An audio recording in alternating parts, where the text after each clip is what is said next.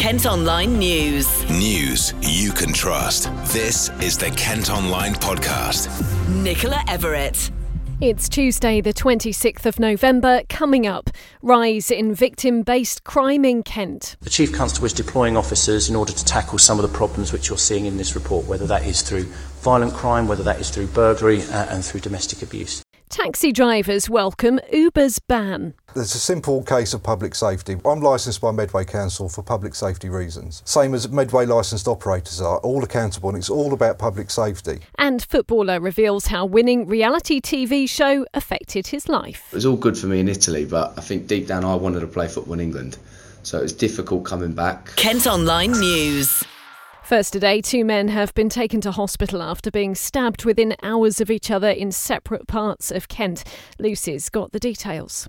One victim in his 20s was pulled from his car and attacked near Gillespie's pub in Folkestone last night. Police have taped off part of Harbour Street with reports of bloodstains on the pavement. Another man was found injured outside Asda in Ashford just before half six this morning.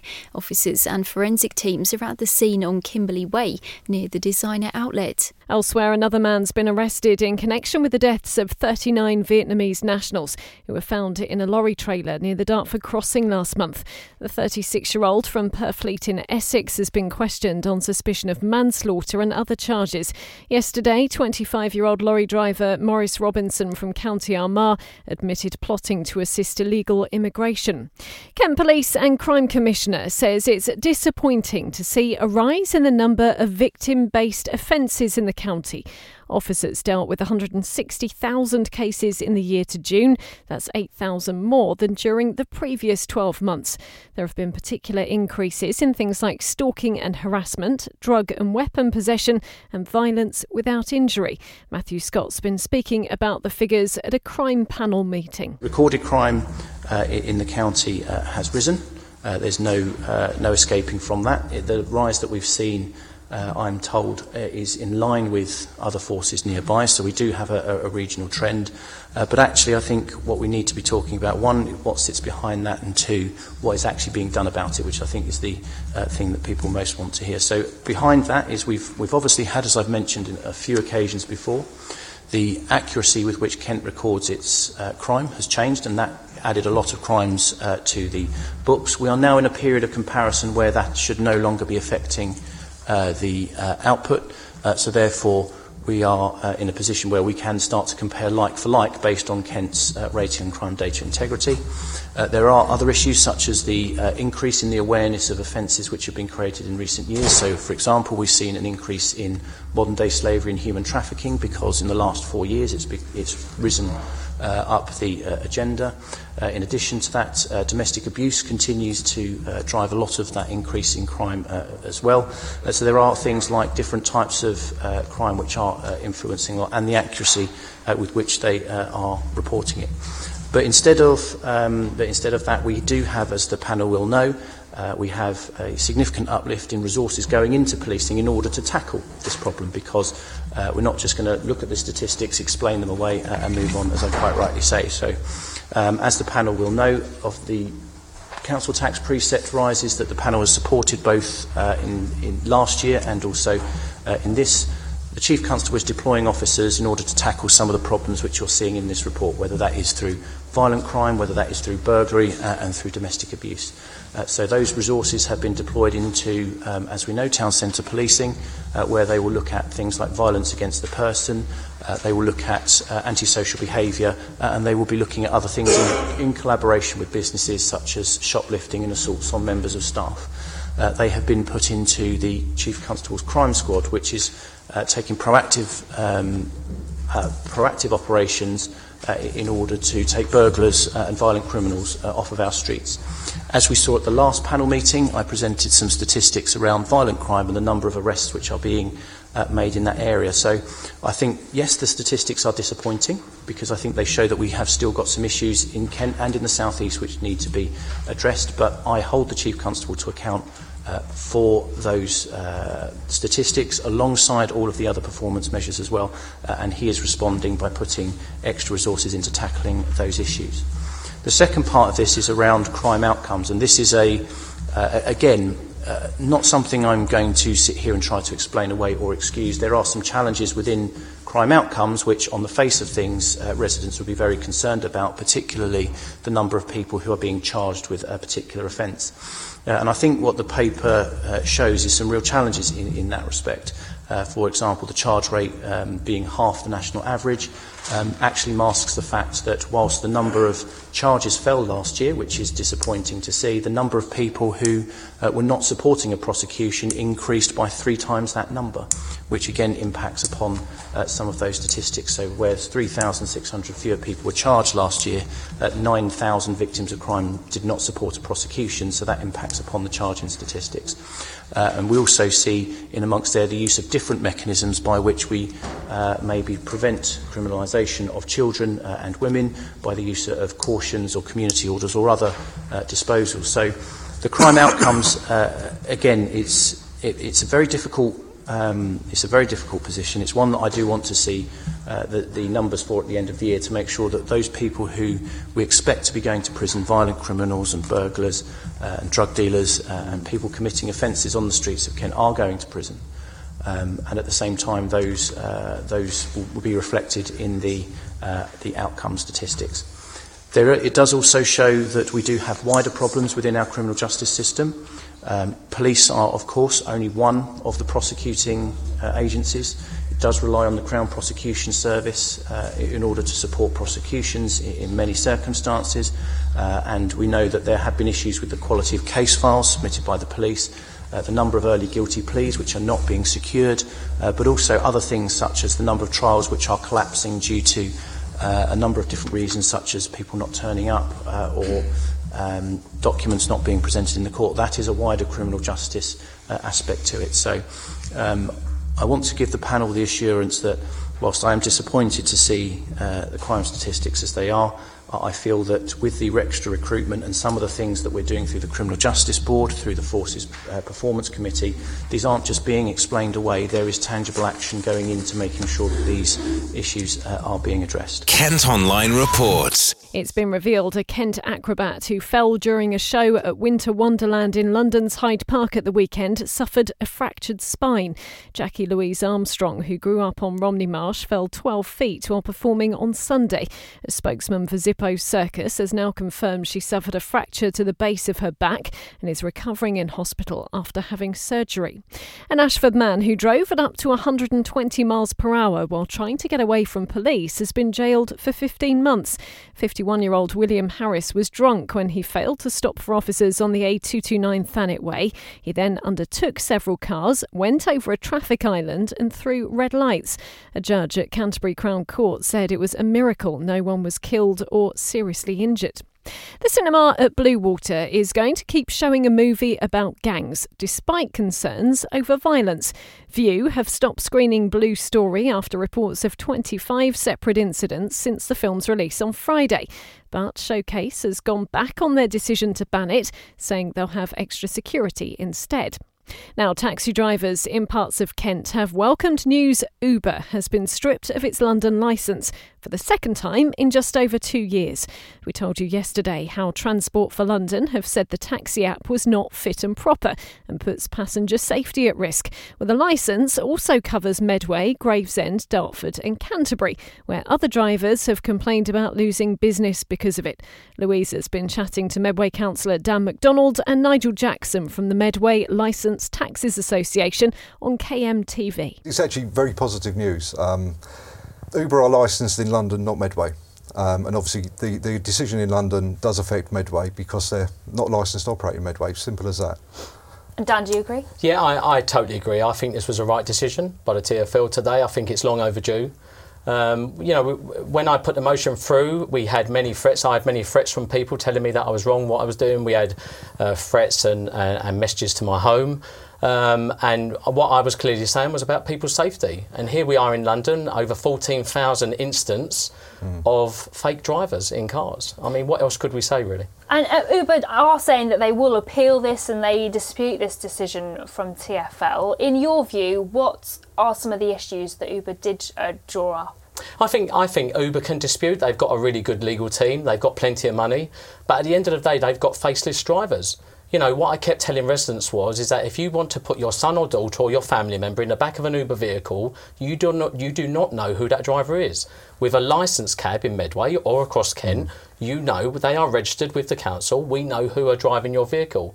You don't with Uber. It isn't good enough. And you touched upon it just there, um, but what could it mean for uh, taxi drivers in Medway and I suppose Dartford as well? Well, it obviously means that the, the ban the ban will be positive um, because Uber have had an opportunity to get licensed in Medway towns. They have refused. They have not played by the rules. Um, it's a simple case of public safety. I'm, I'm licensed by Medway Council for public safety reasons, and accountable to Medway Council for that reason. Same as Medway licensed operators are, all accountable, and it's all about public safety. Um, Transport for London, 40 miles away. If a driver works in Medway towns, there is no recognition of that driver. He's void of all licensing control and enforcement checks. Um, it's just simply not good enough. And one thing that lots of people do bring up is is price, and they often cite uh, how cheap Uber potentially is, and how as a user that might be an appeal. Is that something that Well, you do take? Into if I'd like to just bring up the point that if you were to check out the Uber app, for example, and compare that to a price of a Medway licensed taxi, um, there's, there's apps available out there which will give you a transparent price. There is not a great deal of difference in price between the hours of six o'clock in the morning until midnight. So, in that respect, the price argument is, is pretty negative. It's, it's, Yeah, and can I just say you can't put a price on safety? You know, l- l- you you know, we've really got to focus on the safety element here. You know, you can't put a price on that. If you know that you're going to get into a safe vehicle that, that's roadworthy and you've got a fit and proper taxi organisation driving you around, can't put a price on that. Kent Online reports. There are calls for a high tech air and noise barrier to be installed on the Dartford crossing to protect people living nearby from pollution. Data gathered from Brent Way shows it records levels of pollution that are above the government's recommendation, with people living there complaining about dust and dirt. They say existing fencing is not fit for purpose and needs to be replaced. Highways England say they're committed to protecting the environment and are looking at ways of improving air quality and reducing noise. A terminally ill woman has been able to marry her partner of 40 years after staff at a Kent hospital helped organise a wedding in just one day. The team at the QEQM in Margate transformed a side room into a venue for the ceremony using fairy lights, sheets, and balloons. Pauline Manning died from cancer just over a week after tying the knot, but her husband Alan has thanked nurses and paramedics for helping her realise her dream. And it's been confirmed awards in part of Kent, which recognise apprentices and the role they play in the workplace, are going to be back for a second time in 2020. They also celebrate the schemes on offer in Ashford, Folkestone, Hythe, Canterbury, Swale, Thanet, and Dover. Nominations for the East Kent Apprenticeship Awards close on December the 20th. They'll be handed out at a ceremony in February. Kent Online Sport. Almost 10 years after winning a TV reality show, a Kent footballer has revealed the impact it had on his life. Ben Greenhalgh from Orpington was just 17 when he got a six month contract at Inter Milan. He ended up spending almost two years in Italy, but admits it didn't have the effect on his career he'd hoped for. He's been telling his story on the KM Football podcast. I say to everyone, had the show been in England, might have been a little bit more lucky because I was out there in the end for nearly two years. And everyone sort of they, they forget about you because let's be honest, I wasn't playing for Inter Milan first team, so no one's going to be seeing that. Um, and then when I went on loan to Como in Serie C, no one follows Italian football in England again. So it was all good for me in Italy, but I think deep down I wanted to play football in England. So it was difficult coming back. Um, they were going to do the show again with Man City, and I feel like had they done the show with Man City and someone had gone and won for Man City, I think people would, would keep an eye on it a lot more. And we we know a lot more that's going on with Man City's reserves and Man City's uh, under 18. So I think you'd be able to see it a little bit more. But it's, it's definitely changed my life. I think more for an experience um, because let's be honest, I was, I was lucky enough to see all of them great players play under Jose Mourinho. It's, it's almost surreal saying it now. So at the time, I was I was stuck on it. I didn't even think about it. If I walked past Mourinho in the corridor, I wouldn't think anything of it. But when I look back at it now, you, you just realise how surreal that whole moment was. Yeah, because I saw a picture. I think you shaking hands with him on the training ground, and then your WhatsApp pictures. Patrick Vieira's tracking Yeah, you on the training ground. You just sort of look at those pictures and think, "Blimey," you know. Yeah, it's it's it's funny. I was, I was I'm actually I surprised myself um, thinking about it now because if I was to walk past Vieira now, suddenly I'd be like a little bit starstruck. And for some reason, I don't know what it was. Maybe I was just in the zone and I just wanted to prove everyone and prove myself. I, the only one time I got starstruck was the first time I trained with the first team. Got the ball out on the left. Quaresma's just passed the ball to me. I've then got my head up, looked to run at the right back, and I've looked up and I've seen Lucio, one of the quickest, quickest Brazilian defenders in football. And I remember my legs just went to jelly and just completely kicked it off the pitch. And I think that was the only time I was really starstruck. I was lucky enough to the next day go and train with them again, and just again, like I said, surprised myself. I felt normal, felt natural. Ended up nutmegging Vieira, so it was it was an unbelievable experience. But it was yeah, it was it was it was good. Surprising that as 17 year olds didn't get starstruck, didn't want to almost just pictures of this stuff like this. I think we didn't have Twitter and things like that at the time, so I wasn't constantly on social network saying about what happened here, what happened there. I was just living in Italy, head down, focused on everything, and and felt so normal. The stories now feel completely out of the blue or, or something really strange, but um, I was yeah, like I said, it was it was it was a really good good time of my life, and um, I think it was it's something that I'd, I'd try and say to all my academies academy boys now. Just sums it out a little bit of effort. Um, if you've got the right mentality, things can go your way. Did Vieira get you back for nutmegging him? Uh, no, he, he didn't. To be fair, he didn't. Uh, I was a little bit um, we, on our final episode of Football's Next Star. That was that was that training session, and um, I actually did an interview with Patrick Vieira, and it went on for quite a few minutes, and it had him saying that I, had done really well in training, and he said he was he was going to look out for me in the academy. So I was a little bit gutted when the show aired that that interview never came about. I think had it come about, it might have shown I was more likely to be the winner. So I, I understand why, from a TV purposes, they they didn't do it, but. Um, it's something that I would like to see and maybe held on to this day. Like you said, my WhatsApp picture's still me and Vieira, so I think one of the best sentiments ever, and I was, I was lucky enough to, to train with him. Yeah, I mean to go back, I think is it seven thousand applicants? Yeah, to, to get down to one. Yeah, I think it was. It might have been more. I thought it got into the tens, tens of thousands. It was around that, but um, it was it was Ken Brook that got me, and I'm sure you, you've you've seen Ken Brook about the Kent FA, and uh, he, he got our team down, and I was at the time was Alex Fisher was in the team, Tom Phipps in the team, uh, Carl Dent was in the team, and he just took us down to the the what was the first episode. We we had no idea what it was. We just got on this coach, thought it was a training session uh, got down there and suddenly there's cameras everywhere. There's a lot of football's next star signs.